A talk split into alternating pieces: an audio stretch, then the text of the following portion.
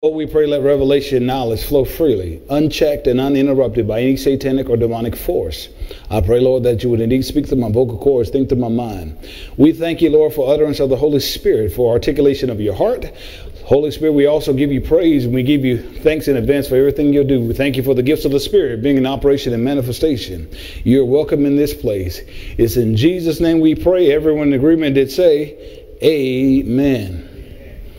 Let's make this confession of faith. Father, I've come to receive revelation, wisdom, and understanding from your holy word. And I fully expect the Holy Spirit to bear witness with my spirit concerning revelation of the word and how to apply it in my life on a daily basis. I'm a doer of the word and not a hearer only. Therefore, I am a fruitful believer. If you believe it, say amen. Well, welcome to Bible study. We are going to see how far we shall get tonight.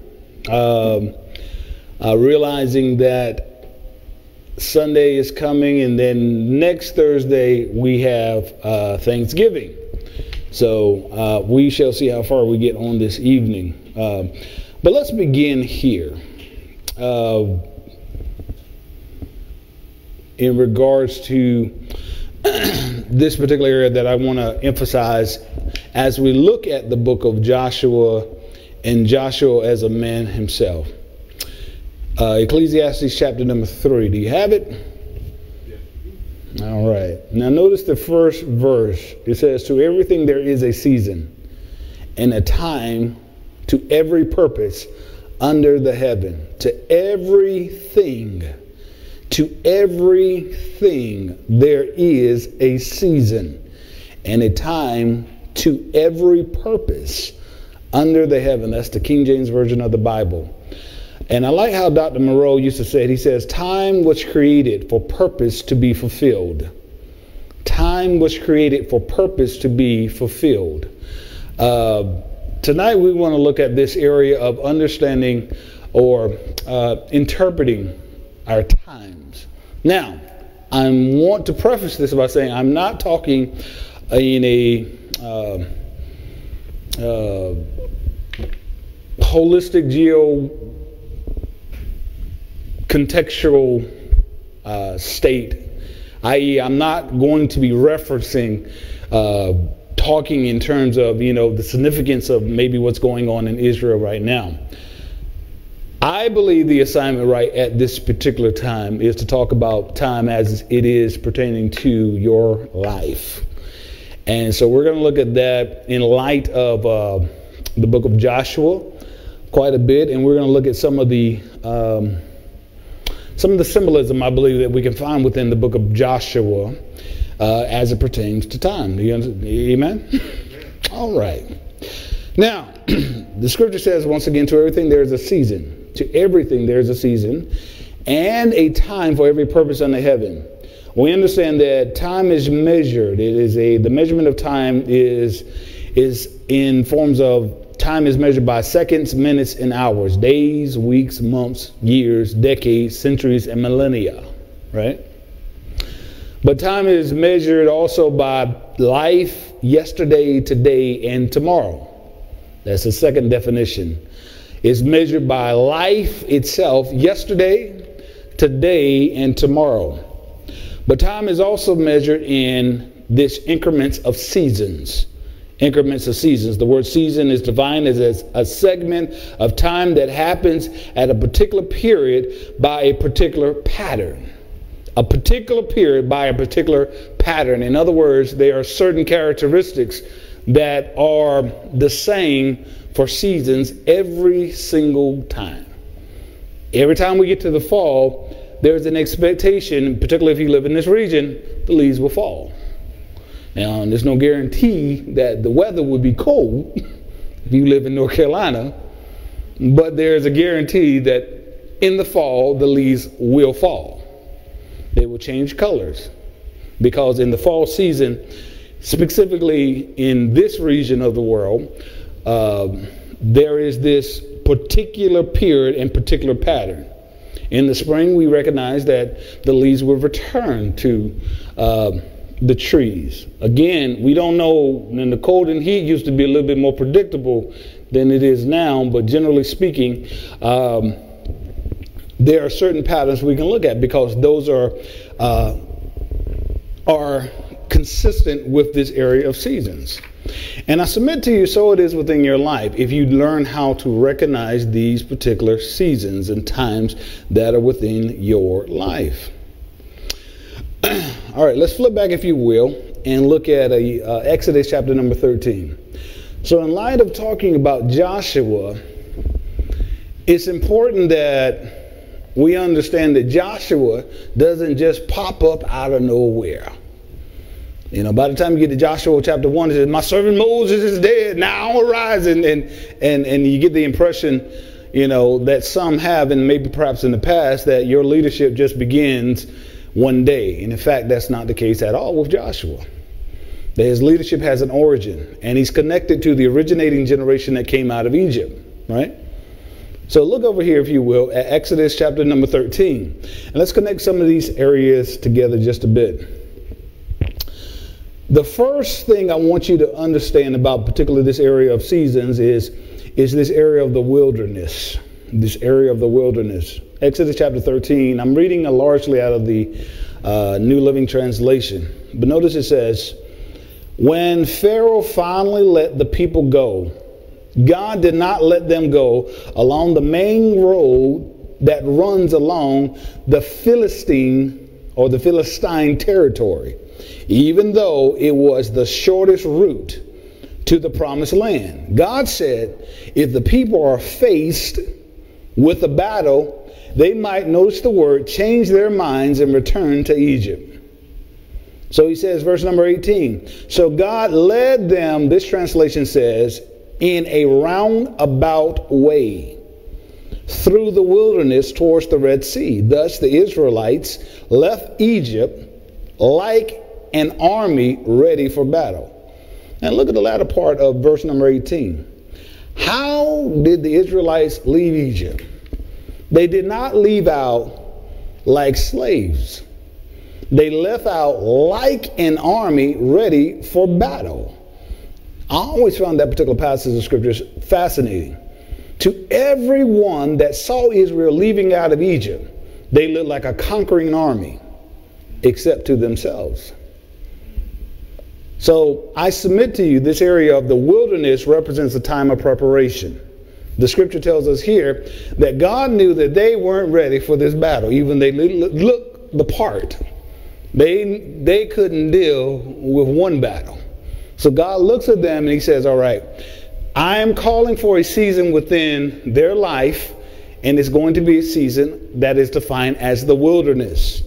He says, Because of the fact if the people face a battle, they might change their minds and return to Egypt. In other words, the first fight they have, they'll return back to their defaults. They'll return back to what they're comfortable with. They'll return back to the way they've always done things because of one battle. And God knows this. So he says himself, once again, God led them the roundabout way. The King James says, but God led them led the people about through the way of the wilderness. The way of the wilderness. He so it is not something that was an accident, accident, but it's something that is strategic and on purpose because the wilderness represents a time of preparation. It is a season of preparation that God sends you through. And it's something we all need to be aware of. You know, I mean, when you start saying, man, I seem like I'm in training everywhere. And, and there's certain characteristics because you're in the season of preparation. And just like Israel, we can't skip the line. Now, the interesting thing that every time you read the book of Exodus, Deuteronomy, and Numbers, that you'll find is that the prolonged time. What is that? The prolonged time that you have within the wilderness was not God's fault. It was Egypt's fault. I mean, rather, Israel's fault. So, I submit to you that you can have more control over the wilderness experience than you may perhaps think. Maybe your wilderness is going to take a little longer than somebody else's. And a lot of times we think maybe it's God, but maybe sometimes it's us, just like Israel. I want you to look at this. There are certain characteristics of the wilderness. The wilderness season uh, can be defined as a desert season or desolate season, uh, the time of of uh, uh, solitary season, if you will. It is characterized as it can be a time of loneliness when no one, you have no one but God. That can be a characteristic of the wilderness. You know, well, ain't nobody calling. Well, maybe God has you in this time where nobody's supposed to call you. It can be defined as a time when people won't necessarily understand you, necessarily understand you. So you're going somewhere or or you feel like you're isolated, but there's a reason for it. Again, everyone that looks at Israel, and this is where we get, you know, the story of Balaam and everything, the donkey, everybody that looks across that hill and sees Israel, they see them as these are the folks that just slaughtered uh, uh, the, the mightiest, the greatest army in the world, the Egyptian army. But if you get close to them, what you'll find is these are slaves with a slave mentality. That eh, if you went down there and said boogie woogie woogie, they said we got to get out of here. We got to go back over here to Egypt. So a time of preparation is where we see again where God's doing some things of you. Another way that we look at it, or this characteristic, is, is, is a time, uh, a time of uncertain, uh, a time of uncertain, uh, uncertainty rather in life. It's a time where you're asking God why. Well, why is this happening? What's going on, Jesus? Uh, I don't know. It's a wilderness time. These are some generalized characteristics that you can have within this season of wilderness that God will send you through. And again, God sends them through the wilderness.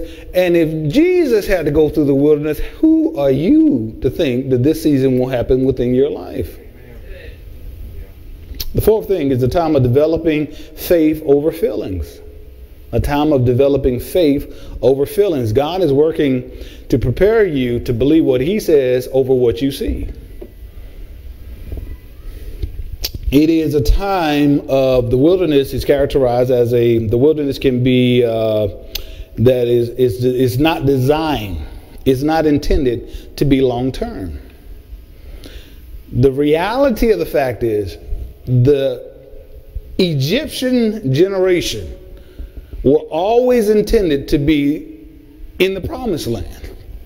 Moses was never intended to die in the wilderness. He was intended to carry God's people triumphantly into the promised land.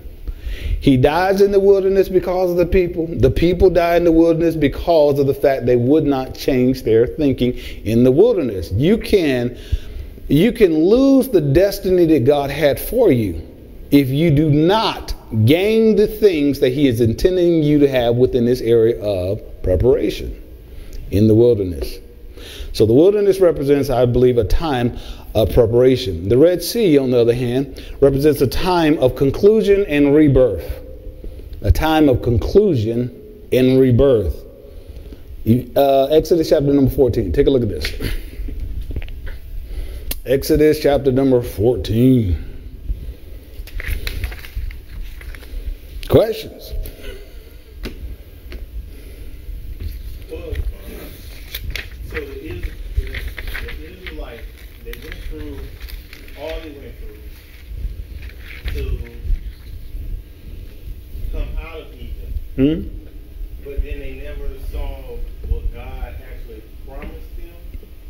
Not that generation. The generation that originates as slaves in Egypt die in the wilderness. Well, how? So, how is it? Because I know we were talking about loyalty Mhm. on Sunday. So, how is it that they are expected to maintain loyalty to God if they never see what was promised to them? The the generation that comes out of Egypt do not have that as an excuse. The generation that comes out of Egypt, you're talking about the same ones that just saw God do ten plagues. They are the generation that come through the Red Sea. They are the generation that are led by uh, cloud, uh, cloud by day, fire by night. They are the generation that are, and we'll get into some of this in a minute, have manna given to them by the hand of God every day. There is no excuse for them not to believe God.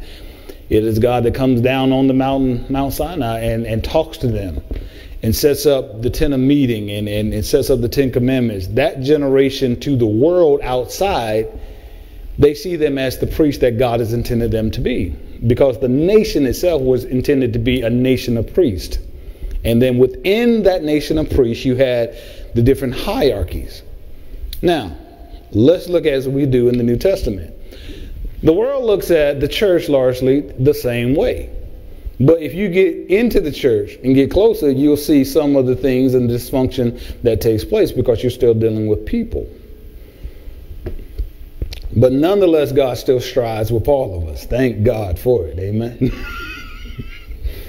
but from a distance, you know, and I even seen this, you know, you know, I don't care who you're talking about, you know, the holier people that you think they are, the closer you get, you're like, man, they, yeah, they're human.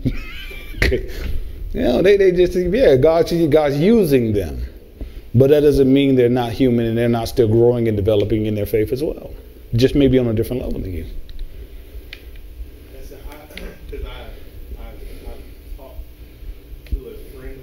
Mm-hmm. Because she's in her wilderness stage and has been there for a while, mm-hmm. she's starting to become, she's starting to enter into an area of defense.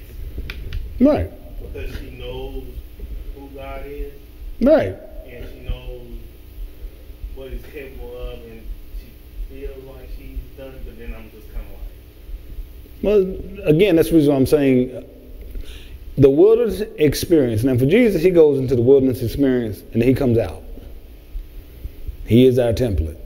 Some folk go into the wilderness experience and then they camp out when they were never intended to stay there.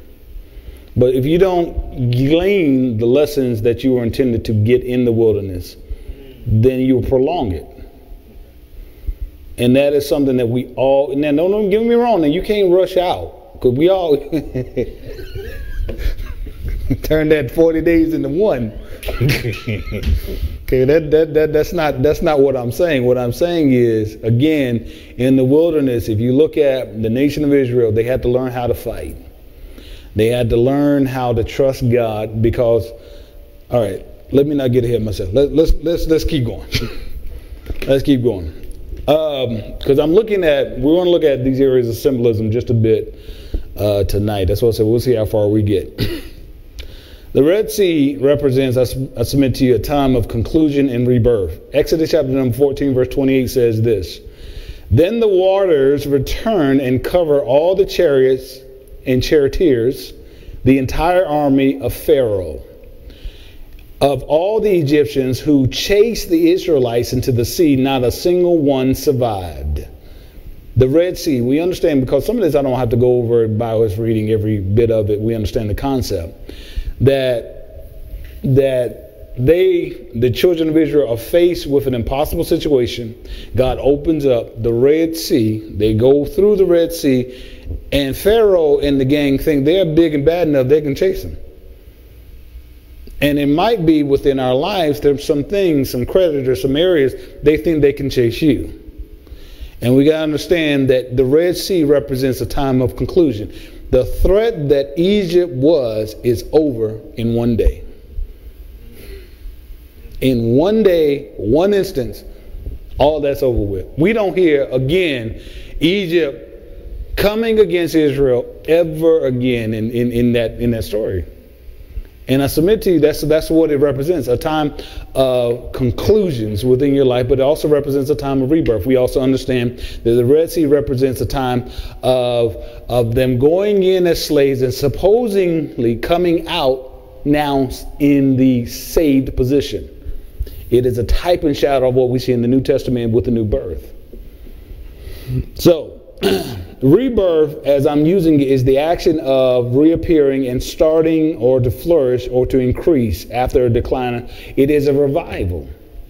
So the Red Sea represents a revival within the life of Israel. So, Red Sea within your life where God says, All right, that's enough of that. This can be a, an area in your life where God says, All right, there's, that's the conclusion. That's not going to hinder you anymore. And now you're going to be rebirthed into this next area in this next phase. Now, the rebirth is usually preceded by the wilderness, though. All right? Now, I won't point that out. Now, this sounds great, except we have to realize what happened. On the other side of the Red Sea was the wilderness. Jesus has an experience with John the Baptist, if you recall. He goes down, he begins, you know, getting ready for the public ministry. He goes down to John the Baptist and he says, I want you to baptize me. John said, No, who am I to baptize you? And, John, and Jesus said, Come on now, boy. Now we got to stick with what the word says now. You, you know, we got to fulfill all righteousness in regards to this. And so Jesus gets baptized, and the Spirit comes down on him as a dove and remains. And we understand that this is a powerful affirmation of his position in ministry. And the next thing that happens is he's led into the wilderness. This is what happens the rebirthing and you moving into your area of purpose is usually preceded with, all right, let's go to the wilderness for a time of proving. So, yes, it can be a time in your life where you had a profound time with God. And then right behind that profound time with God, you're like, what in the world? it's because the wilderness is intended to develop you and train you. The wilderness is not intended to kill you. It is intended to develop you and train you. So our template again, looking unto Jesus, the author and finisher of our faith, when he comes out of the wilderness, the Bible says he comes out in the power to do the work that God called him to do. We see also in the Old Testament, that's what the Joshua generation looks like. On the other side of the wilderness, I'm jumping ahead, but there is another body of water. And they about to cross it. But there's some distinctive differences in regards to how they cross it in the Joshua generation versus how they crossed it in Moses' generation. Let's keep going. Y'all with me? All right. The manna and the quail, Exodus chapter number 16. Exodus chapter number 16. It says, like I said, I can't read all this for the sake of time, even though this is Bible study. Exodus chapter number 16. Notice verse 15. The Israelites were puzzled when they saw it. What is it? They asked each other. They had no idea what it is, or what it was, rather. So they see this, this, this, these flakes on the ground. And they're trying to determine what, what is it that we are, in fact, seeing. And Moses said, or Moses told them, It is food the Lord has given you to eat. Verse 16. These are the Lord's instruction. He says each household should gather as much as, notice the word, it needs. It needs. He says, pick up two quarts for each person in your tent. So the people of Israel did as they were told. So some gathered a lot, some a little. And we understand as the narrative goes on, it tells us that those that gathered too much and tried to hold on to it, it, it, it didn't, didn't go well for them. Because what God is showing us within this particular passage of Scripture, I believe, is He's showing that the manna and the quail represents direct provision through trust. Direct provision through trust. Again, this is another thing that you learn within the wilderness. Direct provision through trust. And that's the reason why your money won't last for so long, because He says, trust me. That's the reason why you think, well, I'm just going to store this up. And when you're in the wilderness, you have enough. okay? We're not talking about excess. You have enough. That's what you have. And you say, well, how, why no? Because you're doing just like the Israelites. You're trying to store up some manna just in case he don't rain it tomorrow. okay? The manna in the quail is direct provision through trust. It is where we see where God is teaching in the wilderness this area of shepherd. I am your shepherd. Turn over to Psalms 23. Let's look at this. Y'all with me? Okay.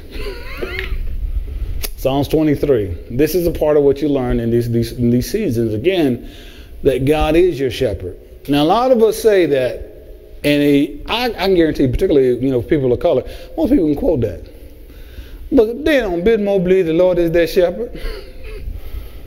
Because in the first line of the passage of scripture, this is what people say, well, look here, I'm out, Reverend. He says, the Lord is my shepherd, I shall not want. He said, well, I'm on for a lot. Well, is the Lord your shepherd? he said, the Lord is my shepherd, I shall not want. Now, it might be a faith statement right now, but it might be a situation where, you know, again, in, like with the children of Israel, they didn't have any wants. Every day was taken care of. And in the New Testament, we understand he says, casting the whole of your care on him, for he cares for you. If you don't have an abundance right now, but you have enough, then the Lord has been your shepherd and you don't have a want. Light still on. you say, but I don't have a house I want. Yeah, I understand, but you got a house though. and I don't have a car I want. Yeah, but you got a car though. He says, He maketh me lie down in green pastures. So the Lord, when He is your shepherd, He determines where you lay down and where you don't. He leads me beside still waters. So He determines the, the peace that resides with me. He determines where I should rest, and He determines the, the stillness of the waters of the peace that I operate in because he's shepherding me. He restored my soul. He's the one that will give you rest for your mind, your will, and your emotions. He leaded me in the path of righteousness for his name's sake. So he leads me the way he wants me to go, and he's doing it for his name's sake, which means as my shepherd. He's not going to lead me down a path that hurts me because that that would make him a bad shepherd. Jesus says, "I'm the good shepherd." the good shepherd lays down his life for his sheep. One of the things that you'll notice within Scripture as well, how much God has an affinity toward shepherds. We see it in the Christmas story. He didn't go tell the priest, you know, that uh, Christ the Lord is here. He goes talk to shepherds. He says, David, a man after my own heart. He's not out in the army. He's nowhere except out in the field shepherding flock because the good shepherd lays down his life for his sheep. And he's saying consistently within scripture, I am the good shepherd. He says, I am the one that leads you around the righteous path, and I do it for my namesake. If you think about it literally with a shepherd, why would a shepherd lead his sheep to harm? That's not within their nature. Within their nature is to protect them, to feed them, to care for them. But most of us look at God from time to time and say, Where are we going? Why are we going this way? I don't understand. And he's saying, Wait, if you follow me, I'll, it, my name is on your life to take care of you. But you still got to understand that until you become a sheep and not a goat, you will never have the benefits of being shepherded. Amen. Okay? Verse number four, he says, Yea, though I walk through the valley of the, notice the word shadow of death. And we understand that there's literally a place overseas defined as the shadow of death. But again, we're looking largely figuratively tonight. He says, Though I walk through the valley of the shadow of death, I will fear no evil. The shadow. You know, the shadow takes out a lot of Christians. It ain't the real. No, no, no. It, they said they're coming. They're not here. A threat will put you in a position of panic if you allow it to. Just a threat over your life. God says, I am your shepherd. You hear something that's counter to what your shepherd says, and it's just a threat over your life. The shadow of death. The shadow of a, of a problem that you have. He says, Because I have my security in the shepherd, he says, I will not fear for thou art with me. My shepherd doesn't leave. My shepherd's always there. A good shepherd is watching for the sheep when the sheep don't know what they're looking at. That's a bear, that's a lion. That is something that is a threat to them. The shepherd gets up and he gets ready to protect. He says, Watch this.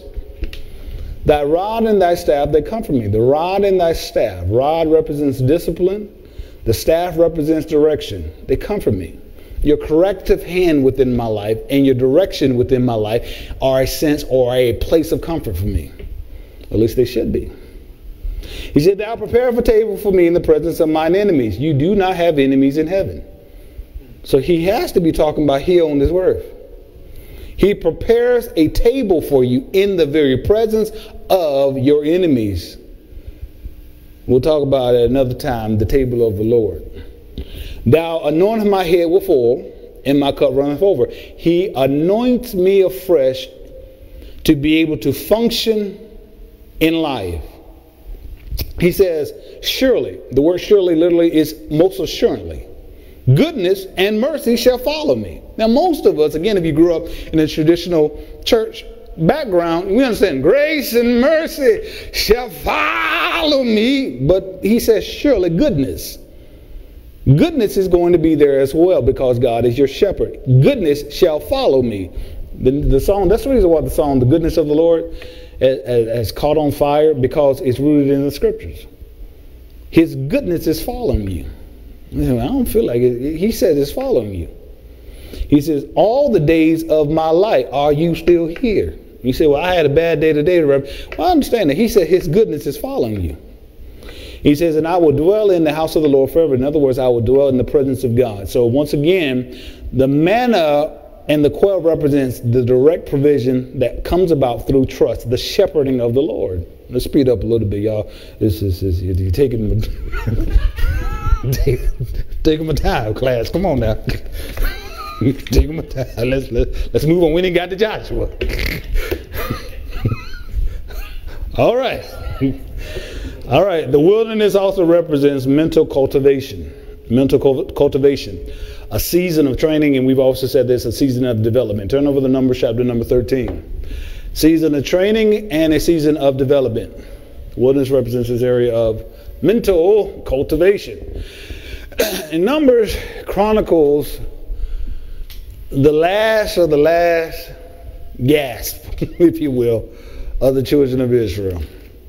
Because this generation is just, they, they're not, they're not going to make it. Moses sends 12 leaders into the land to spy it out. They all come back with a bad report, with the exception of the two, Joshua and Caleb. We remember that. Numbers chapter 13, verse 33.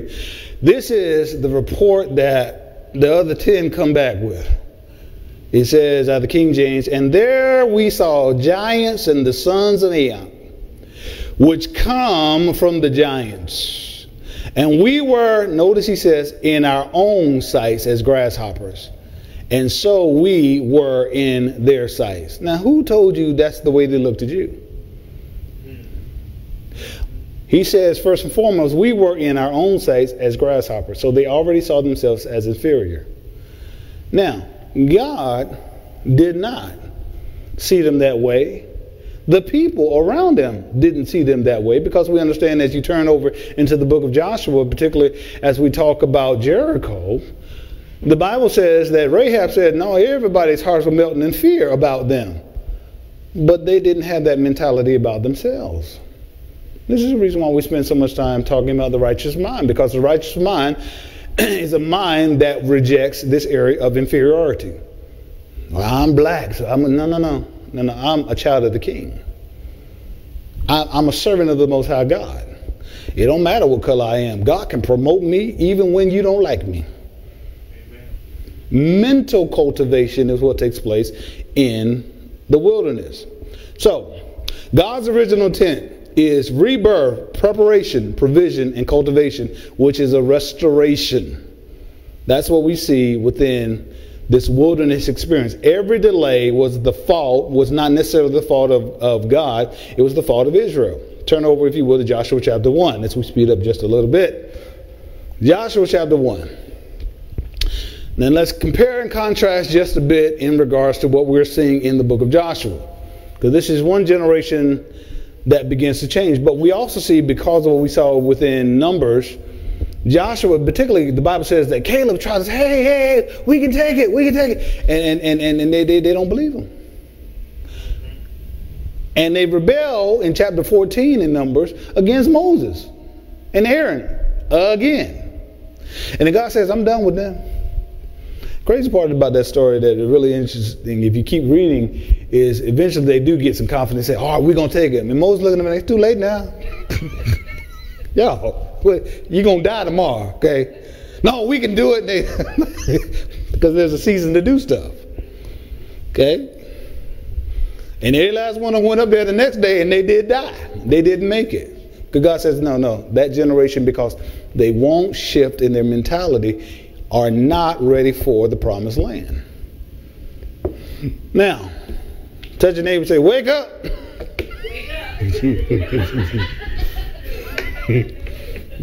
Joshua, Joshua chapter 1. All right. Look at the Joshua generation. Now, I want to broaden this out because, you know, you've heard it said, you know, the Joshua generation, like, you know, so if I'm not in the Joshua generation, what generation am I? Right? I want us to look at it more of a concept of conquering, a time of conquering the Joshua generation as being a, a, time of advancement, a time of, of conquest, if you will. That the Joshua generation represents a time of conquest, which is gaining new ground and new territory. It is the advancement. Joshua 1, verse 1 says, Now, after Moses, the servant of the Lord, uh, I'm sorry, after the death of Moses, the servant of the Lord, let me back up just a little bit. Hold, hold there. Let's back up. And let's do a little bit of a backstory once again. Deuteronomy chapter 34. This Bible study, everybody good? All right. Deuteronomy chapter 24.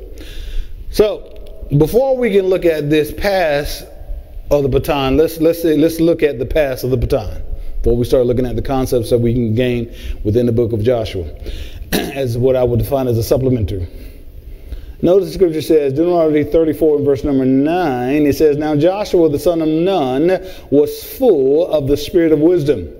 For Moses had laid his hands on him, so the people of Israel obeyed him, doing just, I'm reading out the New Living Translation, doing just as the Lord had commanded Moses. Now, I ask the question here in verse 34, I mean chapter 34, well, when did he lay his hands on them? Numbers chapter 27. Numbers chapter 27, that's where you'll see where, in fact, uh, there is this laying of hands. Verse 12 says, One day the Lord said to Moses, Climb one of the mountains east of the river and look over uh, the land I have given the people of Israel. After you have seen it, you will die like your brother Aaron, because he made the determination because of disobedience that Moses would not be a part of the conquering generation, right? He says, For both of you rebelled against my instructions in the wilderness of Zin. When the people of Israel rebelled, you failed to demonstrate my holiness to them at the waters. That really was the essence of the reason why Moses didn't make it. Because when he came up with his own way or methodology, he was not understanding the concept of leadership. We're not going to talk about that because we have, haven't got so much time. And there the waters, uh, let's drop down. So the higher leadership essentially that you are in, it requires more commitment, fidelity, and loyalty, i.e., holiness. We understand that, right? All right, let's keep moving. Then Moses said to the Lord, O Lord, you are God who gives breath to all creatures.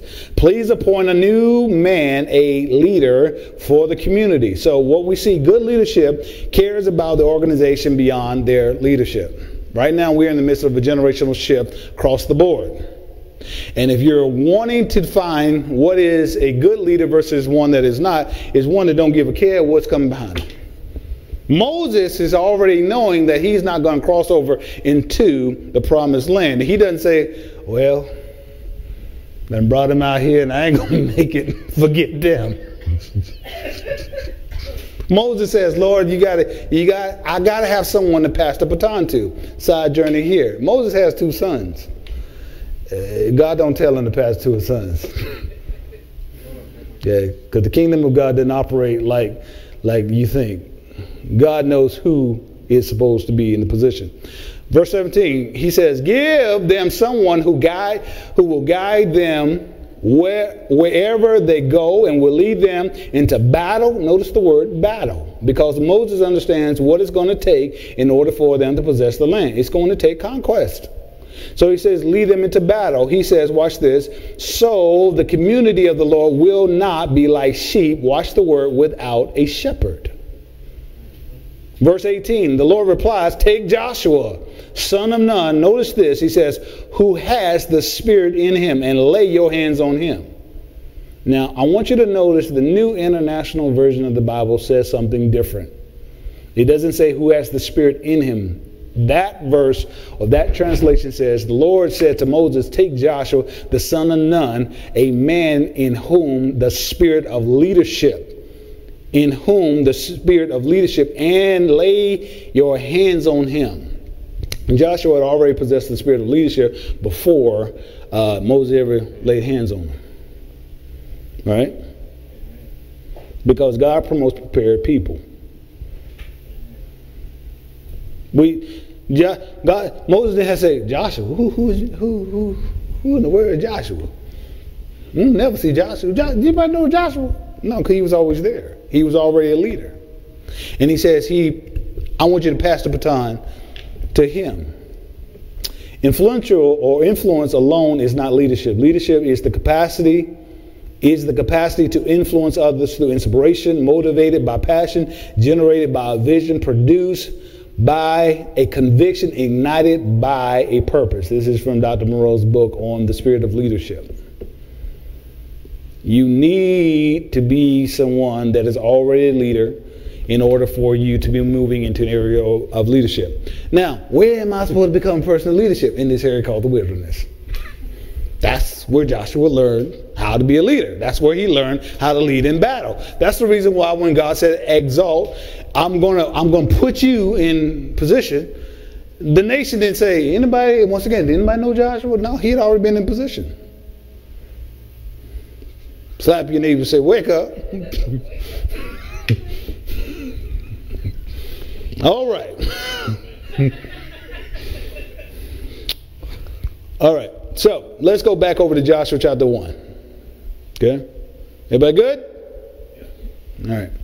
Joshua chapter 1. Once again, Joshua chapter 1, he says, Now after the death of Moses, the servant of the Lord, it came to pass that the Lord spake unto Joshua, the son of Nun, Moses minister saying, Moses, my servant, is dead. Now therefore arise and go over. Notice the word over this Jordan. Go over this Jordan. We said again, the Joshua generation represents a time of conquest, gaining. It is not the wilderness, it is a gaining new ground and new territory. But it's also built on the establishment of what came before it. Oh, your church is flourishing, is it? Well, it's built on something. All your business is doing something. It's built on a foundation.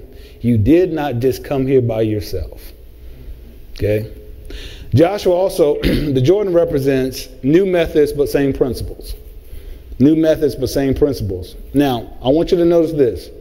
The Red Sea represents a time of immersion. A time of immersion. The Bible even says in Exodus 14, the children of Israel went into the midst of the sea upon the dry ground, and the waters were a wall unto them on their right hand and on their left. So, in other words, it was a time when they went down into it.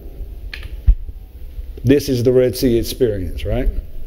Now, Joshua chapter 3. Notice this. Joshua chapter 3. Y'all still, y'all still there? You, yeah? I, I know I'm throwing a lot at you now. I, oh, I actually have a question. Mm-hmm. Because I, I was reading and I saw that so the new generation wasn't circumcised. Mm-hmm when Joshua came why did God wait to have them circumcised? Because from my past readings, I, I determined that circumcision was like a covenant. That's correct. Between God and his people. Mm-hmm. So why didn't he, why when Joshua came into leadership, then he go ahead and tell him to go ahead and have them circumcised then before they started going like marching in Jericho and crossing the Jordan? And stuff like that? I submit to you for the reason that we've been talking about loyalty. Because God asks for loyalty after He's already shown you some things. Same thing, with, we, if we go back to the originator with Abraham, God does certain things for him, and then He says, "All right, I want you to cut this covenant in your flesh, in your." Since the, we understand by New Testament that the body is the temple of the Holy Spirit, well, where is the altar? For men particularly, if you can control that, then we can get a lot of other control within your life. yeah, I ain't, ain't begin on men's meetings yet, but I'm Men's meetings to be a little bit different. All right. Now, uh, what was I saying? All right. Um, so look at Joshua chapter number three. Notice this though. It says, In the morning, Joshua said to the priests, Lift up the ark of the covenant and lead the people across the river. And so they started out and went ahead of the people. Now, in the Red Sea, there wasn't no covenant because they they didn't got there yet. There wasn't an establishment of a, of a point of where the presence of God was there. It was a time of immersion. It was a time where they're getting ready to enter into the wilderness. But notice he says to Joshua, I want you to take my ark first into that water. So I submit to you, when you're in conquest, Jordan, the passing over the Jordan means in conquest, the presence of God goes before you. When you're getting ready to take over new territory, the presence of God goes before you. When you are getting ready to go to the wilderness, He with you and you're getting ready to learn. But when you're getting ready to take over new territory, He goes before you.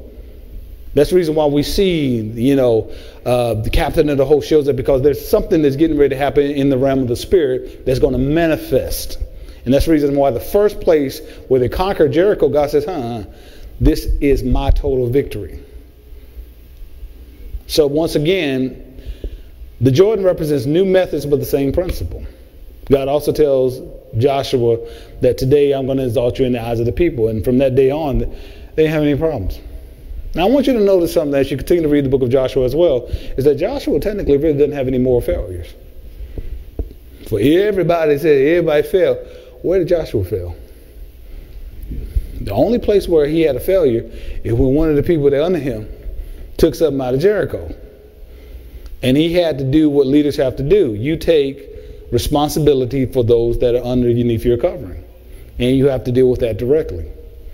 But Joshua never fails because he saw what happened with Moses. He, did, he didn't have a problem with disobedience like Moses.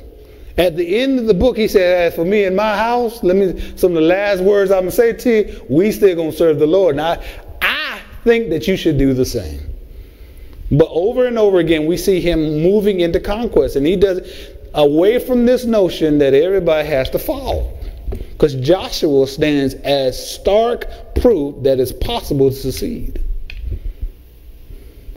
So do you think that the um, the, uh, the guy we were talking about earlier, Mhm. where he fired essentially, do you think that that was a test to see if his loyalty was going to be with what God said or what what the people probably said? Because I think it was another ruler. Actually, Oh, you talking about uh, Asa? Well, there's a lot more Asa, the King Asa. We, we I, let me not make that statement. There, there's because I, I gave you the tail end of the story on Sunday. Uh, there's more to it. yeah, I, I'm not gonna make that leap right this second. All right, as we get ready to close, all right, all right. So once again, rebirth, preparation, provision, cultivation is what we see within the wilderness. It's what we see with Moses, right? It is for the restoration. But one of the things you'll notice with conquest is restoration is over. They moving forward. Characteristics of the Joshua generation is Joshua's generation doesn't complain. One of the things you see stark within the old uh, old uh, leadership of Moses is over and over again Moses got to deal with complaining, murmuring people. You don't see that. If you start looking in the book of Joshua, you'll see an absence of that. Because the Joshua generation understands that obedience is better than sacrifice. They understand that God can take care of them. They don't, they, they're not like their parents. And sometimes that's why God will wait a generation out and say, all right, I gotta wait for the kids. Okay. I, I've tried to get your mama and your dad, tried to get your grandparents to obey me. They won't obey, so I'm just gonna wait. I'm just gonna wait. And you watch, and what happens in the fourth generation, it just seems like just the blessing just shows up. And you're like, what what happened? It's because God has been waiting for a generation that he could bless. You remember the scripture we read? Uh, I don't even have it in these notes right here. On a Sunday, that God is looking across the earth, looking for someone that will be faithful to Him, committed to Him. How many generations did He have to wait to get to Abraham? I wonder.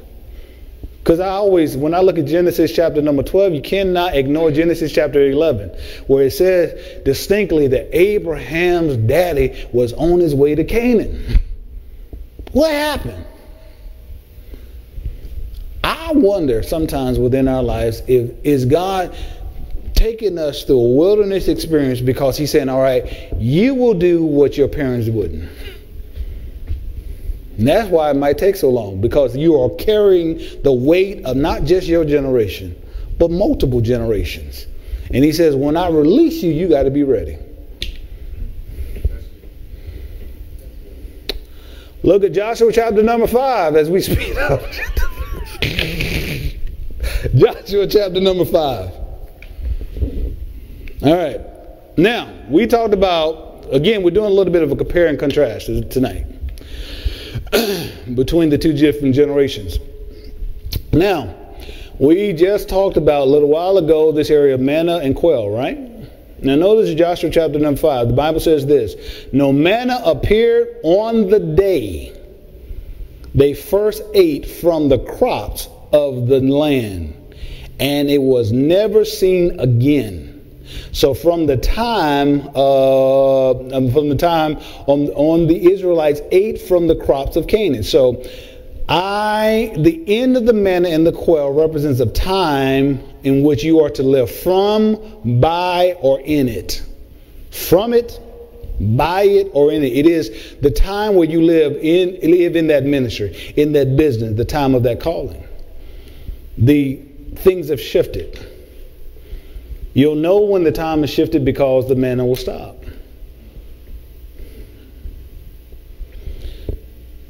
And last but not least, the conquest that you see within the scriptures of uh, Joshua is that you see something different. God says something very distinct to Joshua they didn't say uh, to Moses. He says, be strong and courageous. So we see mental resolve, which is vastly different than what we saw with the previous generation. Again, the Joshua generation and as you look through the book of Joshua, I, like I said before we got started tonight, it, it, you know, even one of my professors, uh, professors indicated to us, it is quite bloody. But you got to understand there is a divine purpose to everything Joshua is doing. That he is the hand of God bringing judgment to the land of Canaan at this juncture of history. And you got to see as well that God uses other nations to bring justice or judgment to Israel when they get out of hand as well. But within Joshua, where they're taking the land, he is claiming the land that was already promised to his forefather Abraham. And also, we know historically there were certain rituals and things that were going on in, in Canaan that, you know, God was dealing with.